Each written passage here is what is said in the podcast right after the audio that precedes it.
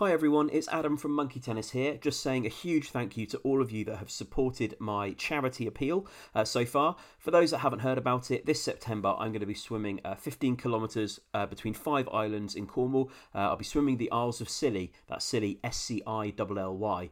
Um, I'm doing it because I want to, but also to raise money for Calm, the campaign against living miserably. It's a well-known statistic that 125 people in the UK die by suicide every week, and Calm run a free and confidential helpline for people to speak through their problems and ultimately to help prevent suicides.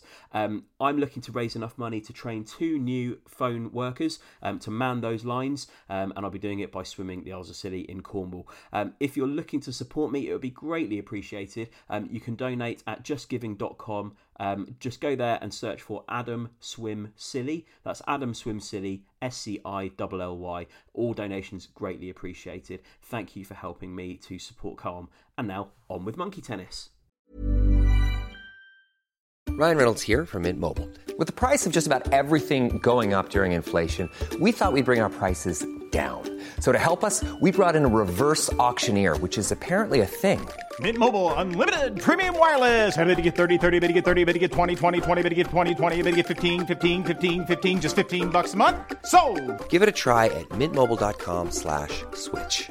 $45 upfront for three months plus taxes and fees. Promo rate for new customers for limited time. Unlimited more than 40 gigabytes per month. Slows. Full terms at mintmobile.com.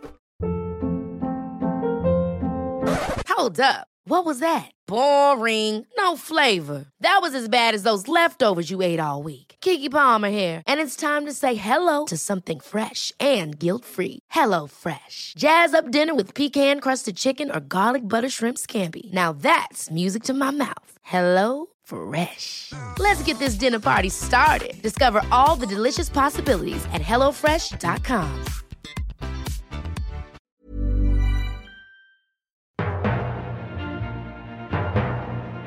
Monkey tennis?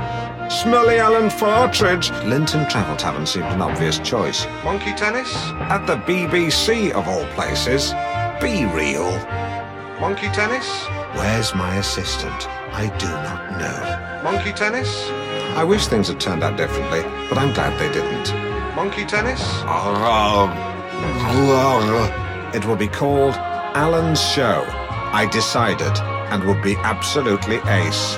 Monkey tennis? But needless to say, I had the last laugh. Hello, Alan fans, and welcome to Monkey Tennis, the Alan Partridge fan podcast. I'm Adam Brooks, and I'm joined by Tom Dark, The noise fizzed out of my back passage like a child calling for help. Nick Older, Smelly Alan Partridge. and Tom Stab. Still French kissing eight year olds. So, as you may have guessed from that introduction, we are starting this week with I Partridge. We need to talk about Alan. Uh, Alan's technically first book, although Bouncing Back exists and doesn't exist. Again, we've it, it depends what universe you're in there. Yeah. That's it. yeah. Which So the- timeline? The way we're tackling this book is that we've all uh, studied iPartridge in full. Uh, we've looked at both the physical book and the audio book, as there are some key differences.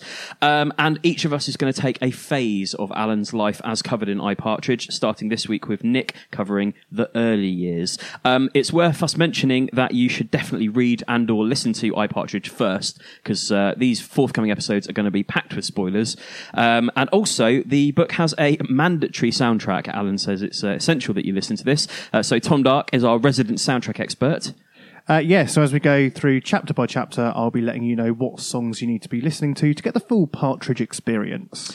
Um, so before we get into the uh, the first set of chapters, it's worth talking a little bit about the wider context of this book. Uh, Tom Stab has some key intel as he actually used to work at the company that released it. Yeah, so the book was published by HarperCollins in 2011. Um, I was working there at the time. I didn't work on this specific publication, but uh, I was working in a different department. But I have been able to pull some key information in terms of um, sales figures. Excellent news. So, so do we want to go around the table and speculate on uh, how many copies we think this is sold? Bear in mind that I have it broken down by hardback and paperback, so I can give you a total, but I can give you the individual breakdowns as well. As a publishing expert, uh, can you can you give us some idea of what it takes for, say, a book to get to a number one or a number ten spot? Like, what's what's what are, what are sales like? No, I can't. Okay, well, the best I've Publishing got, expert. but, but Tom you are a Stab there. publishing expert. Yeah, the- absolutely. The best I've got is I looked at the Sunday Times bestsellers list a couple of weeks ago, and it Yeah. looked like first week sales to get to the number one spot of uh, fiction was about 4,000 copies, which seemed remarkably low to me. Do you have uh, intel on what time of year it was released? Was it Oh, Christmas? I think it was a Q4. Christmas. Yeah. it, it was Q4. definitely a Bound- Christmas. uh, bound to be. It would have been. It would have been be. one of the big releases. We used to go and do the equivalent of like cinema studios when they do slate presentations about what's coming, and yeah, this would have been a b- big priority for Q4. Numero definitely. one. perhaps. Very good. well, I'm happy to take a punt first. Go I, on then. I, I literally have. Do we want to Not a do of total, context. or do you want to do the individual? I- I- total. number. Let's keep it yeah, simple. one Let's number. keep it Total. total, total across hardback and paperback. Okay, I'm going to say. Oh, God. Uh, I'm going to say that it's done 64,000 copies Across both. across both. Okay. I think that's very conservative. I will go for five hundred thirty thousand. Okay. Ooh, I think that's quite high. Yep. Although I, do I mean, agree, I, I am I am wildly speculating. I've Okay. got no Uh, idea. I'm going to go for two eight nine. Two eight nine. Okay. Well, I have the figures here. I mean, in the hang envelope. on. Producer Jed could have a Oh, guess yeah, to you use could- as yeah, it's one if word, you'd like. yeah. Yeah, would you like to guess with your one word, Jed? 700,000. Seven hundred thousand from Jed. Jed Big, is the highest. big. Okay, so I have the. I have Some the people would numbers say 700,000 is actually three words, Jed. But, uh, Get out. We'll let it go. So I got these figures. Uh, it's mid August 2017 now, so um, these are numbers pretty pretty up to date. So uh, on hardback, it's done 158,435 copies. Paperback, 81,641,000 copies. So in total, that's 240,076 copies across both formats. so Nick's the closest, right? He is, yeah. Yay! Nick wins that one. That's annoying. Bookworm. So before we uh, delve into the book uh, on a chapter by chapter review, as it were, uh, it's worth mentioning how brilliant the actual physical book itself is. The cover is amazing. You've got Alan with a horrendously bronzed fake tan face, and I love the fact you can see how pale his hand is in comparison for skin color, and that's very much like how he appeared when he was on TFI Friday and Jonathan Ross and things like that. So that's like the new pu- the new perma fake tan partridge. A huge amount of gold embossing as well, which is Yeah. what you'd imagine Alan would insist Oh, on. insisted. It's a little bit like when we were talking about Scissored Isle, that you can see the decisions that Alan would make uh, reflected in the book cover, can't Well, you? that's that's an embossed cover. So, um, from a production point of view, that is quite an Pricey, expe- right? yeah, that's Yeah. quite an expensive little uh, little book cover he's got there uh, on Alan's insistence, of Yeah, course. yeah, yeah. Uh, also, I have a confession to make. And before we started recording, uh, Nick pointed out that uh, the tan difference between the face and the hand. I hadn't actually no, me, noticed. neither, me neither. That's the joke. Yeah, Yeah, exactly. Yeah, yeah. And uh, on the back, you've got uh, there's two, two review quotes on the back. Glowing You've got- endorsements. Yeah, uh, Man of the Moment from TV Quick Magazine in 1994, and he makes several references to that throughout Yep. the book. That's basically the only glowing endorsement he's got. He But also then makes reference to that back in uh, Knowing Me, Knowing You when Yeah. he first receives Yeah. that quote. and then also very thorough from the Norwich Inquirer. You would think he'd be able to get the Norwich Inquirer to say something more positive than just very thorough, wouldn't you, at least? Uh, and then also there is I only noticed this the other day on the what would you what, what would you call that? Like the inner inside sleeve jacket? the inside jacket, sleeve. um there so you've got the credits for the photo. So it says photo Adam Lawrence. Photoshopping Alan Partridge. And then it has an asterisk and the asterisk leads to enhancements only made where absolutely necessary forehead, eyes, brackets, bags, creases, jowl, brackets, left and right, blood vessels, brackets, random, and nose, brackets, tip, septum, and gullies. There's something So about everything. tip, septum, and gullies that is. It, it sounds like the worst lawyers in the world.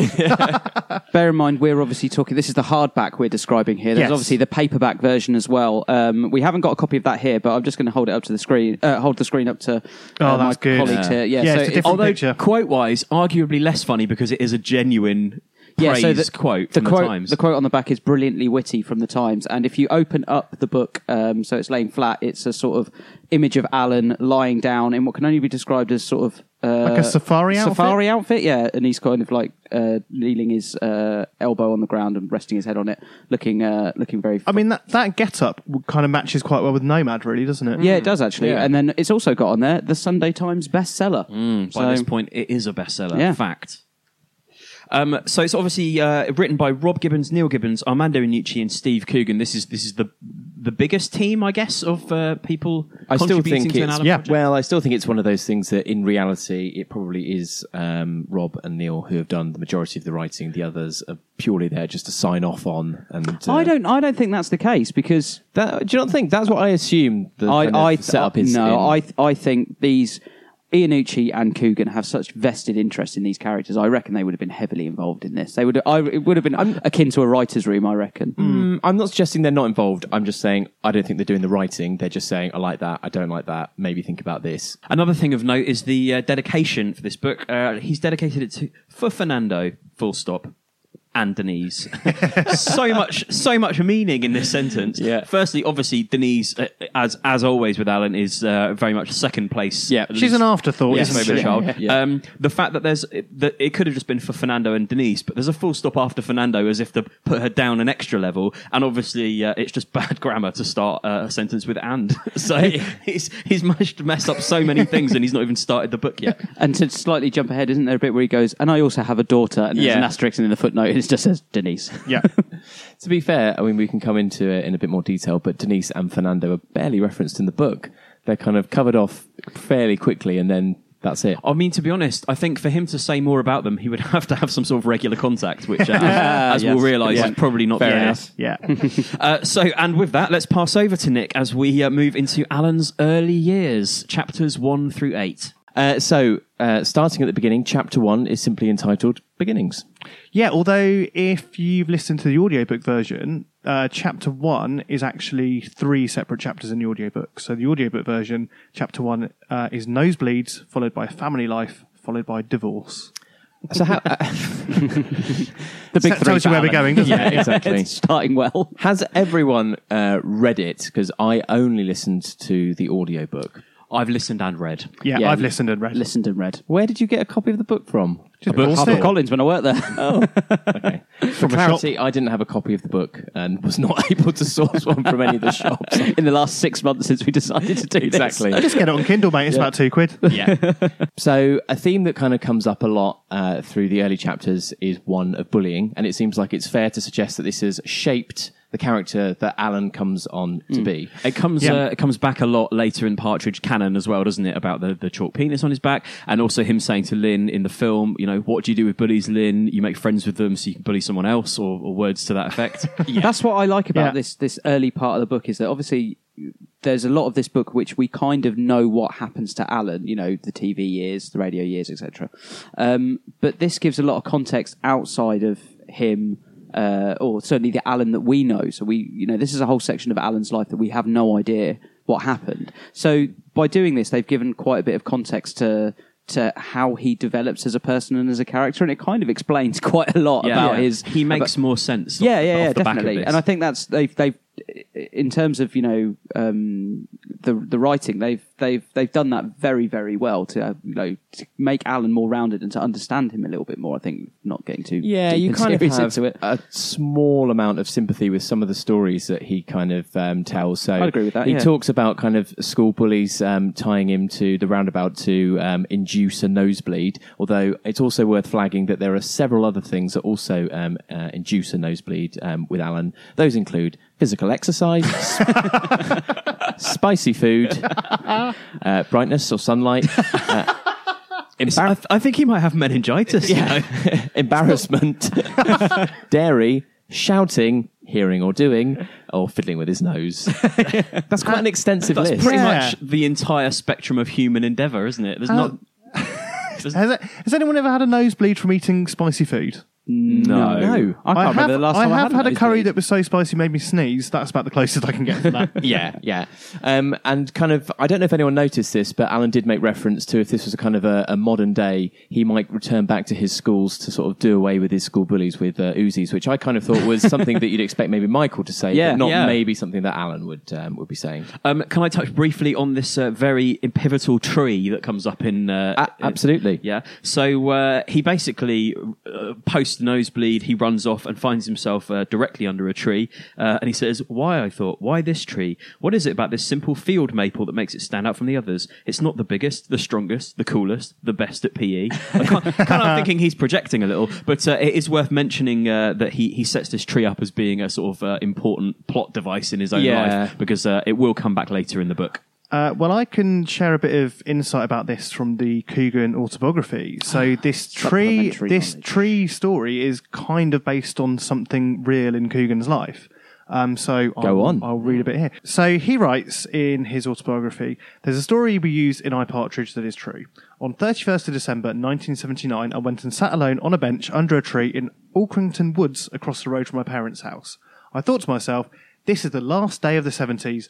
No one will remember this decade. Nothing defines it. What a shame I'm not sitting here at the end of the 1960s instead.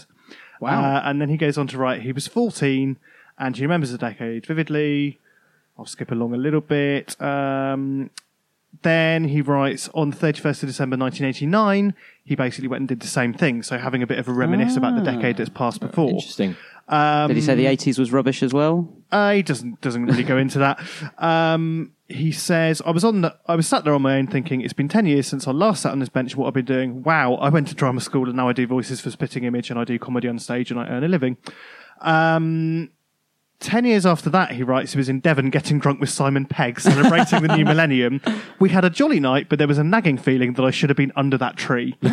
Uh, That's so such that- a partridge thing yeah, to yeah, say. yeah, Yeah, yeah. yeah. So that was the 1999 one. Then in 2009, he went back to the bench, taking his daughter Claire, who was 13, and told her he used to sit there on his own and contemplate the end of a decade. And she just replied with, "Hmm, that's interesting."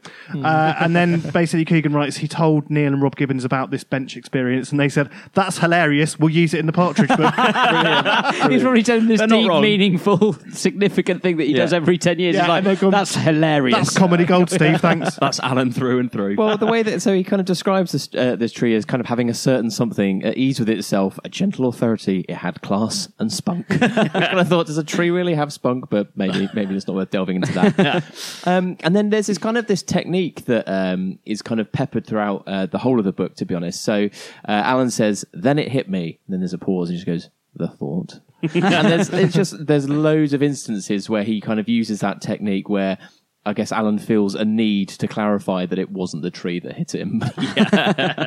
Uh, yeah, speaking of uh, literary devices that you find used and misused throughout the book, uh, this uh, chapter has the first instances of the pitter patter, pitter patter, which uh, he he massively overuses through the whole of I Partridge. So Alan goes on to tell the story about the night that he's born. It's um, there's a storm brewing outside. Uh, Anthony Eden is about to be named uh, prime minister. I'd never heard of Anthony Eden as well in terms of like historical figures. I'd never heard Really? that name before. Yeah, He's But supposed what- to be what- named Prime Minister. Is that Yeah. part, is that partly the joke though that that That's it's absolutely the it's joke, not really he he wasn't a, a seminal newsworthy prime minister as such, but Yeah, and and the fact the the way he tees it up, like uh, what is it? M- Yeah, looks like Anthony Eden's about to be named prime minister. Mutters a nurse as she strolls past the door. I also like It's like that he- he's really trying he- to set the scene, but he doesn't know how to do it Yeah, yeah, without yeah. just really making it cringy. and And, he obviously crowbarring it. wasn't really there to take notes, so he's got he's Yeah. got he's got incredibly inaccurate phrases like the midwife saying her contraptions are massive. Yes. I mean, a it's contractions, and b you wouldn't say massive, would Yeah, you? uh, uh, uh, uh, followed by "Get ready," like he's going to be fired out. and I like the bit where it's uh, uh, Chelsea are about to win the Yeah. First Division title. please do an says an- impression of the voice. Chelsea are about to win the First Division title. That bit is well worth listening to in the audio, Yeah. but Yep, and, and he says almost certainly not educated enough to follow politics. uh, I did double check. Uh, Chelsea did win the I checked First it as Division well, title and in they did, they did. 1955. Um, we hear of Alan's mum for the first time, uh, a Dorothy Partridge. as he slithers from her legs, Yeah, and it's kind of like Alan kind of benchmarks himself against uh, like all the other babies. So one, he talks about how his baby gurgles are like the most developed out of all the babies on the ward, and it's just like one, he kind of feels the need to benchmark himself against other babies, and two, there's obviously no proof as to whether that was true or not, and one, you know, it's impossible to define whether a gurgle is good or not. I think there's a lot of things that happen in this book that are impossible to prove, but yeah, Alan presents them as fact. this is the first establishing of how exactly how much artistic license Alan's going to take when describing his own life. He's an unreliable narrator, despite this book being about him by him. Oh yeah, that, that Yeah. and that that's that's a massive overriding thing with the whole book, the unreliable na- narrator part, which is where a lot of the gags lie. the only the only part of this I would say is reliable is when he says that uh, the proud whale burst from his lungs, and it was his first broadcast uh, delivered to an audience of no more than eight. That still equated to an audience share in the delivery room of a cool one hundred percent. I'm sure that's true. I'm sure everyone in the delivery Yeah. room heard him cry. Also, the next line, not bad, I probably thought. Not, Not bad, bad at at all. all. He uses that quite a lot as well. So um, we obviously kind of find out that Alan is essentially an only child, um, and I think that it's kind of unsurprising uh, in many respects because I think he kind of sums up um, a bit of an only some of well, I was going to say some of the problems of being an only child. Although you're obviously an only uh, child, Stab. I'm not drawing any comparisons. You're saying I'm like Alan Partridge. No, no, no. And to, be fair, Yeah, well- to, to be fair, Alan does speculate as to why he might be an only child. Perhaps he bust his mum's cervix. We can say perhaps can we speculate on why you're an only child? or maybe your dad just perfected the withdrawal technique. Christ, let's say that for a different podcast. I'm glad shall we've we? drawn this parallel. Yeah, Sorry, brilliant. Dad. He does listen. Ryan Reynolds here from Mint Mobile. With the price of just about everything going up during inflation, we thought we'd bring our prices down. So to help us, we brought in a reverse auctioneer, which is apparently a thing. Mint Mobile unlimited premium wireless. Ready to get 30, 30, bit to get 30, bit to get 20, 20, 20, bit to get 20, 20, bit to get 15, 15, 15, 15 just 15 bucks a month. So, Give it a try at mintmobile.com slash switch. $45 upfront for three months plus taxes and fees. Promo rate for new customers for limited time. Unlimited more than 40 gigabytes per month. Slows. Full terms at mintmobile.com. I'm Sandra, and I'm just the professional your small business was looking for. But you didn't hire me because you didn't use LinkedIn jobs. LinkedIn has professionals you can't find anywhere else, including those who aren't actively looking for a new job but might be open to the perfect role, like me. In a given month, over 70% of LinkedIn users don't visit other leading job sites. So if you're not looking on LinkedIn, you'll miss out on great candidates like Sandra. Start hiring professionals like a professional. Post your free job on linkedin.com slash achieve today. Hey Dave. Yeah, Randy. Since we founded Bombas, we've always said our socks, underwear, and t-shirts are super soft. Any new ideas? Maybe sublimely soft. Or disgustingly cozy? Wait, what? I got it. Bombas. Absurdly comfortable essentials for yourself And for those facing homelessness. because one purchased equals one donated. Wow, did we just write an ad? Yes. Bombas. Big comfort for everyone. Go to bombas.com slash ACAST and use code ACAST for 20% off your first purchase. Also, Maybe kind of- tell him to skip this episode. Yeah, at an early age, uh, Alan kind of uh, develops um, a motto for himself, which I kind of made a note of because I thought it kind of summed up Alan uh, sort of perfectly. So it said, I didn't have a motto growing up, but if I did, it would be, I'd love some friends, please. Although perhaps in Latin.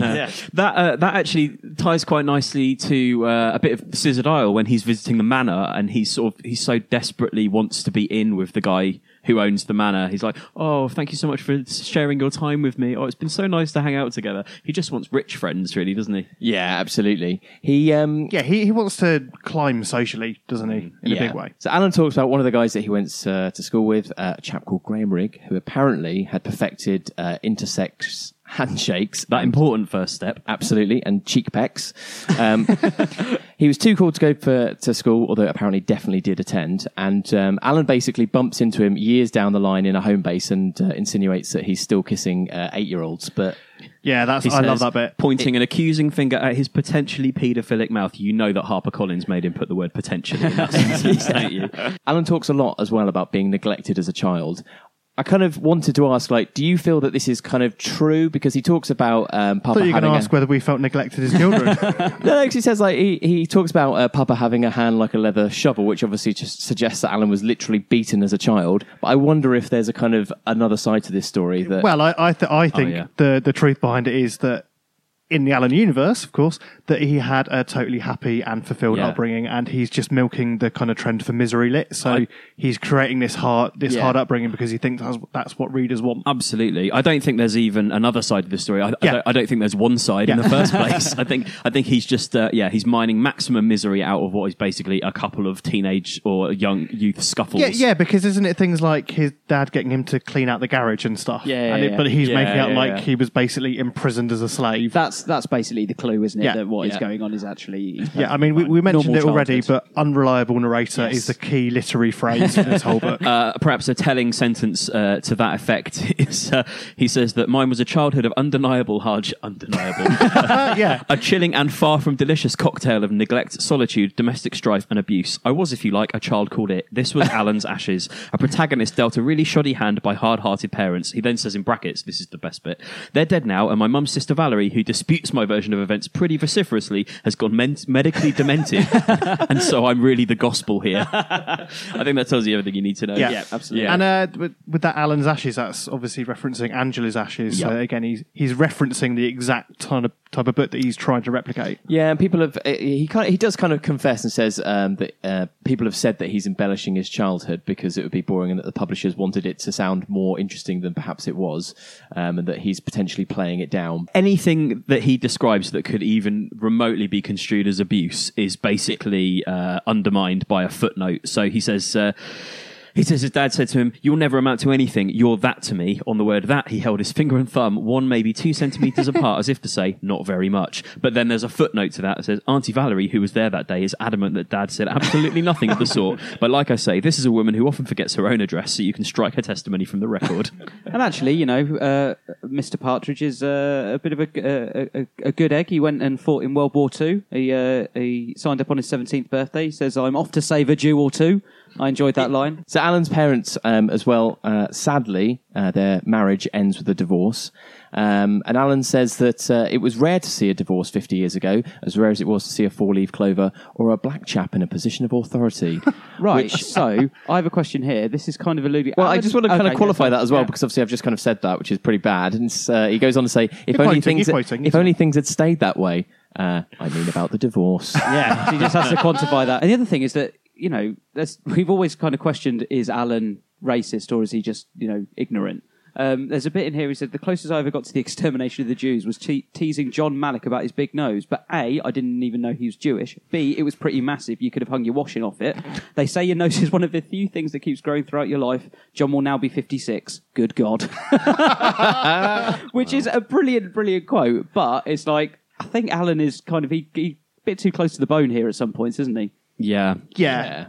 He doesn't have any ounce of tact or subtlety. I'm And surprised also- you let that through when you were at HarperCollins, to be honest. I was going to say, if you if you if you've got a, a potential editor in this timeline, this universe, uh, putting words like potentially in and allegedly, I don't think that would get through the net. Okay, so that concludes uh, the first chapter. So moving on to scouts and schooling, I would say uh, essentially it is more of the same, but we can come to that. But first, let's go to Tom to find out what the track listing is for this chapter. Thanks, Nick. The uh, soundtrack you will uh, need to listen to for chapter two is Anything by Keane and Small Town Boy by Bronski Beat. So we're on the second chapter, and he's already given up on picking specific tracks. He's- Anything. Anything, anything His like. enthusiasm for this playlist is not what I thought it would be. And it's probably worth explaining for those that haven't read the book. Uh, there are many, many footnotes in the book uh, containing extra gags. So uh, he places footnotes to tell you when to listen to the tracks. So they are actually synced up with very specific parts of the narrative. Very clever. Question to the group: uh, Were any of us scouts around the table? Yep. Yes, I was. Beaver Cub and Scout here. Se- Senior sixer, mate. Yeah, Big in the Senior game. Sixer. They tried to keep me on after the age that you're supposed to leave Well, as like well. Van Wilder of the Scouts. Basically, Van Wilder Scout liaison. Yeah, Would not watch. yeah. Absolutely not. I was just a beaver and a cub tapped out at Scouts. Um, well, in terms of uh, Alan and his history with um, Scouts, this might shock you, but apparently he was brilliant in the Scouts. although he does have to qualify that again by saying in the North Norwich district. Although I, I reckon he was probably pretty confident that he was good on a national level. Although to be fair, he does flag one weakness: he can't do fire, and that's why he still opts for a gas barbecue. Although I would have had him down as detail. I'd have had him down as a proper barbecue man. Um, I think uh, gas barbecue is a bit of a cheat. I think he probably likes the theatre of a barbecue, but doesn't want to actually necessarily go through the rigmarole of having to actually rely Yeah, on setting too much like manual labour Yeah, for him. exact- I, yeah, I exactly. reckon probably his love of uh, of scouting is more the uh, the rules and organisation, and most Absolutely. importantly the hierarchy, as we'll, I guess we'll come on to. Yeah. but but when it comes to actually good doing point. the uh, doing the orienteering, the hill climbing, the log collecting that that, that forms part of scouting, I don't think he. Uh, I think he probably sees that as work beneath him. Oh, definitely. Sadly, life at the Scouts wasn't all good. So, uh, as with the previous chapter, there is another instance of bullying. this time with uh, a chap called Phil Wiley, who steals his trunks and puts uh, them in a urinal. Um, so, again, just more evidence that Alan kind of doesn't get on with the other boys uh, and kind of suffers at the uh, the hands of bullies. Although uh, he is kind of asking for it in this scenario, I think. Yeah, his behaviour towards me as superior officer was quite quite shameful. Yeah. so says Alan. Well, no, I, I, I, I get that point. Like, Phil Wiley has behaved badly, but I think Alan taking his position so seriously is just going to set himself up to be Oh, absolutely. yeah. And actually, it's quite interesting. We're talking about he's embellished uh, his hard upbringing with regards to his parents, but I think the bullying is all very real and legitimate. Yeah. Yeah, so Yeah. yeah. he could have just made more of that instead. Yeah. Yeah. Um, he still holds a grudge uh, against Wiley, who he describes as an, a bit of an underachiever uh, who got a lab technician pregnant. Um, but I kind of thought, well, that seems a bit unfair. We don't know that that makes him an underachiever. It's, he's allowed to have sex with someone and get them pregnant, right? Yeah, Oh, but in so- Alan's world, So is this this is Dave who becomes the uh, the teacher at the school in I'm Alan Partridge? Yeah, gets I'm- the lab assistant I'm pregnant not and sure never if sees it's the the kid. I same don't think person or I don't not, think yeah. it's the same. Well, how many people are there out there having sex with lab technicians and never more seeing than the you would kids? realise, Adam. More than you would. Because he does say uh, he drifted into a spiral of underachievement, culminating in his having sex with a lab technician. Because of pregnancy, she gave birth to a child, as you do. Uh, although Wiley has as close a relationship with it as you or I do, which I thought was a very good payoff. And that's what made me think it was the same guy that's in I'm Alan Partridge, because he gets the lab, lab technician pregnant and he never sees the kid. Ah, possibly. And we've just cross-referenced it with I'm Alan Partridge, and yes, that is Phil Wiley, uh, the teacher who gets the lab assistant pregnant and doesn't see the kid. There we go. Bloody Makes sense, it. doesn't it? Yep. That's yeah. Well done. Um, he can. So Alan consistently uh, references his lack of love and affection, and talks about a time that he had to go and move in with his guardian angels, his words, um, who came in the form of the Lambert family, which he says Yeah. he's forever in their debt, although not in any legal sense. which, uh, yeah, important to note. Who he went to live with for three weeks, which he very much kind of positions as he kind of you know ran away to go and live with them, but actually the reality is his parents were on a three week holiday in Brittany and just left, left him. yeah, I love the, I love the phrasing here. Return it, returning home only because mum and dad had come back from the holiday in Brittany and it was time to go. There's a lovely touch as well uh, in terms of him giving information that's completely unnecessary, uh, where he says uh, the children were marginally older than I was and remain so to this day, which remind me very much if anyone saw that viral clip of uh, when there, there was a report about a lion being shot and it said like uh, and, and Cecil the lion's brother, who is also a lion. Oh yeah, yeah, yeah. and it, it- Alan doing things like that is that just to add to the word count as well? Quite possibly. Yeah, probably. But anyone who says that is really, really, really, really, really, really, really. Exactly. I love so that. gag at the Alan bursts into tears when um, he's kind of taken home, and uh, he describes the Lamberts as very much crying, although inwardly, uh, when Alan leaves, which is basically they were just waving him goodbye and probably got on with their lives. But it's fine. He can stay with them anytime he Cru- likes. and that, that's Remember crucial that, to everyone. later. Remember Remember Lambert says, "Come a sentence that he will come to regret so deeply. come and stay anytime you like." Um, so it's at this point that we cover the smelly Alan Partridge. uh, again, uh, more instances of uh, Alan being bullied. So to give um, uh, the song its uh, its full lyrics, it goes: "Smelly Alan Fartridge, He lives with his mum. He lives in her bum. You think that's bad? You should smell his dad." I mean, Savage, Yeah. savage, Brutal. Great playground Uh, banter. fun fact: I once tried to start a DJ set with uh, with a clip of this smelly Alan Partridge, and it went down like a sack of shit. What's good about this is that it's going to really resonate with the, the people of that sort of age group. It's got keywords. It's got keywords in there. Fart, bum. It's easy to remember. It's a good rhyme. Yeah. I, thi- I think it's solid. Yeah, the mum bum bad dad. Yeah, it's a, yeah, it's yeah. a classic rhyming scheme for prepubescent. So obviously the the bullying about him being smelly, as we've talked about on a few episodes previously, that's really stuck with him. So we've all we've always said that he has an obsession with cleanliness. So there's a very telling quote that follows this. I did not smell. I was a keen cleanser, diligently showering each day and making sure that my body, privates, face, and mouth was, were stench and stain free. if I smelt of anything, it would have been matey brackets now Radox and Colgate.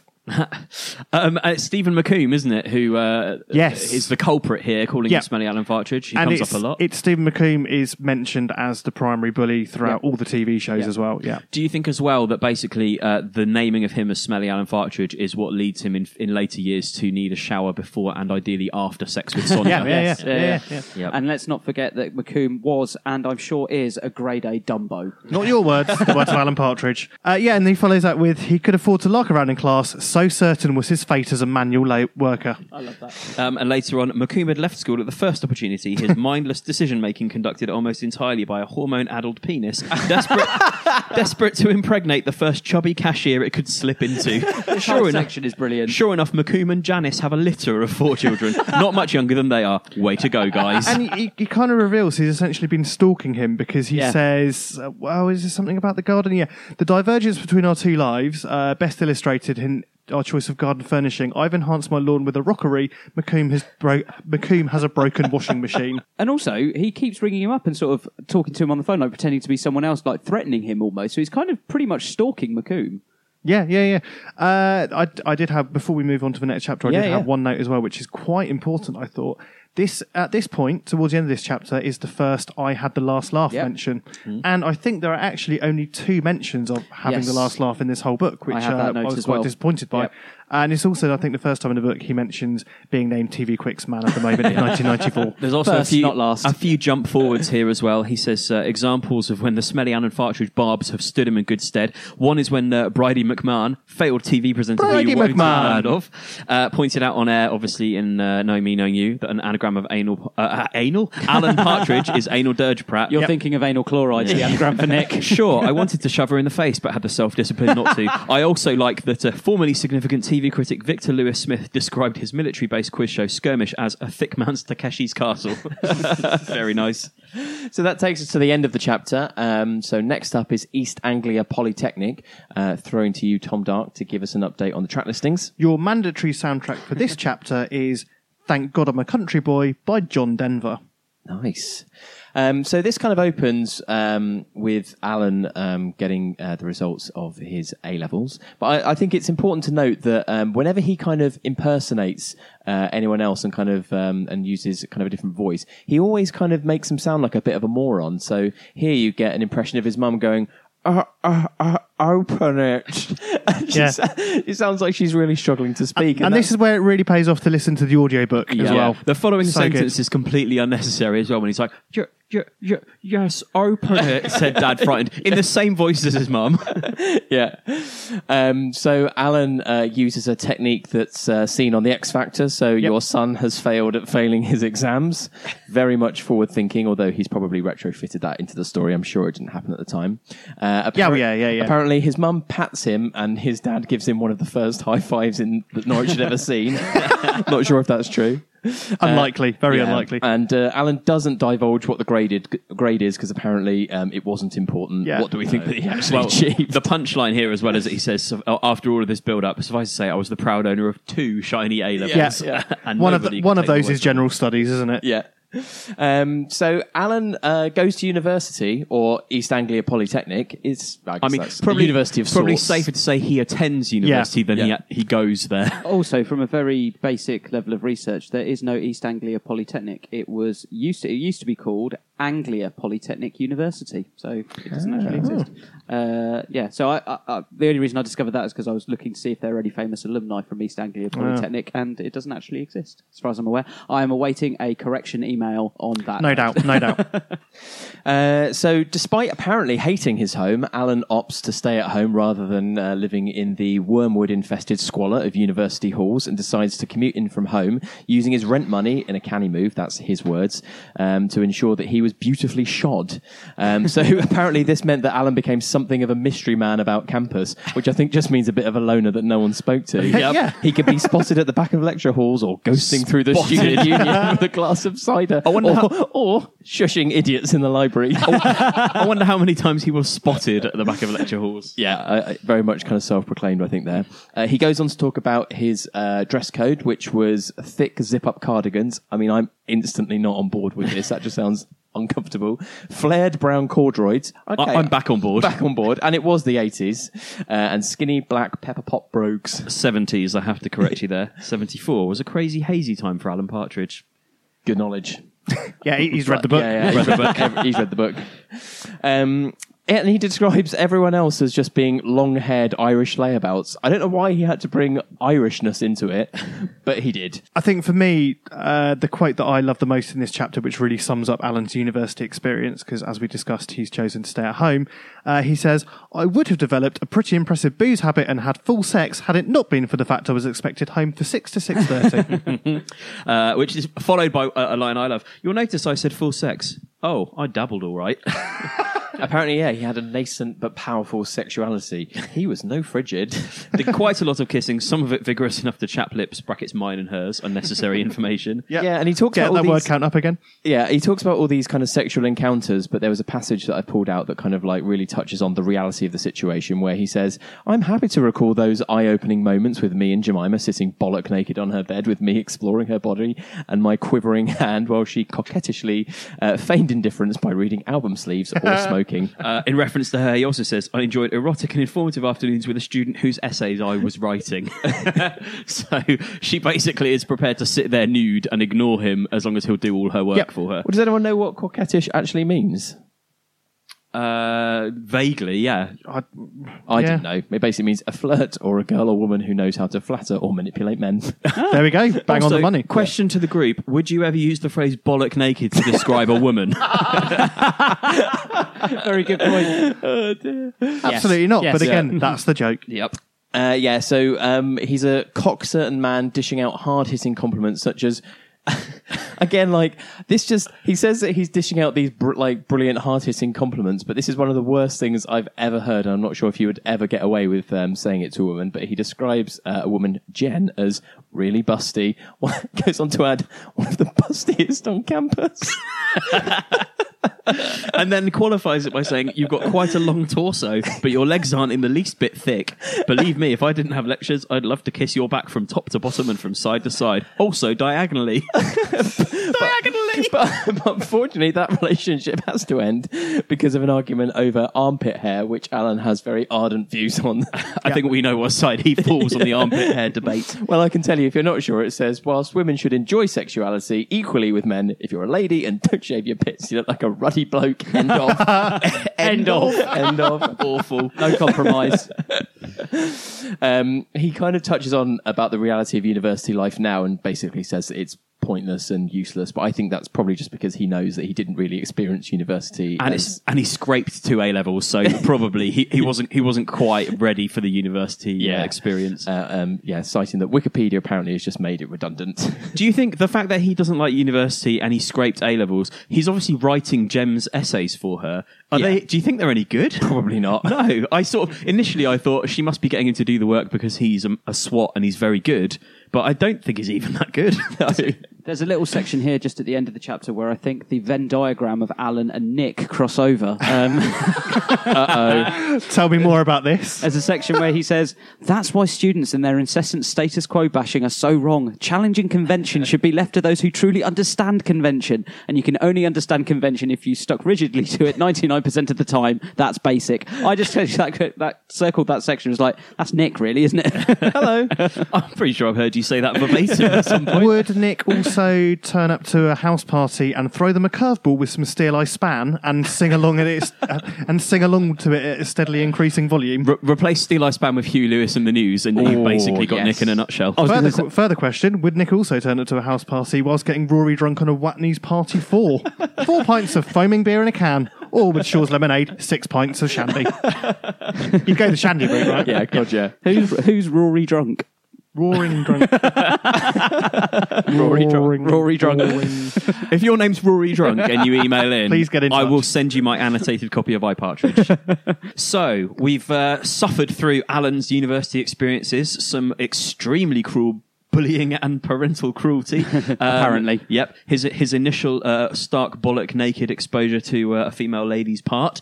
Um, and we're about to meet Carol. But that's all we have time for this week. So please join us again next week uh, on Monkey Tennis, the Alan Partridge fan podcast, when we will be delving into Alan and Carol's earliest dalliances. If you'd like to get in touch with us at all, it's the Partridge Pod at gmail.com, at the Partridge Pod on Twitter, facebook.com slash the Partridge Pod, and for some bizarre reason on Instagram, it's Monkey Tennis Pod. Um, from all of us at Monkey Tennis, we'll speak to you next week, uh, all about Carol and beyond. Thanks and goodbye. See ya. Monkey tennis? Smelly Alan Partridge. Linton Travel Tavern seemed an obvious choice. Monkey tennis? At the BBC of all places. Be real. Monkey tennis? Where's my assistant? I do not know. Monkey tennis? I wish things had turned out differently, but I'm glad they didn't.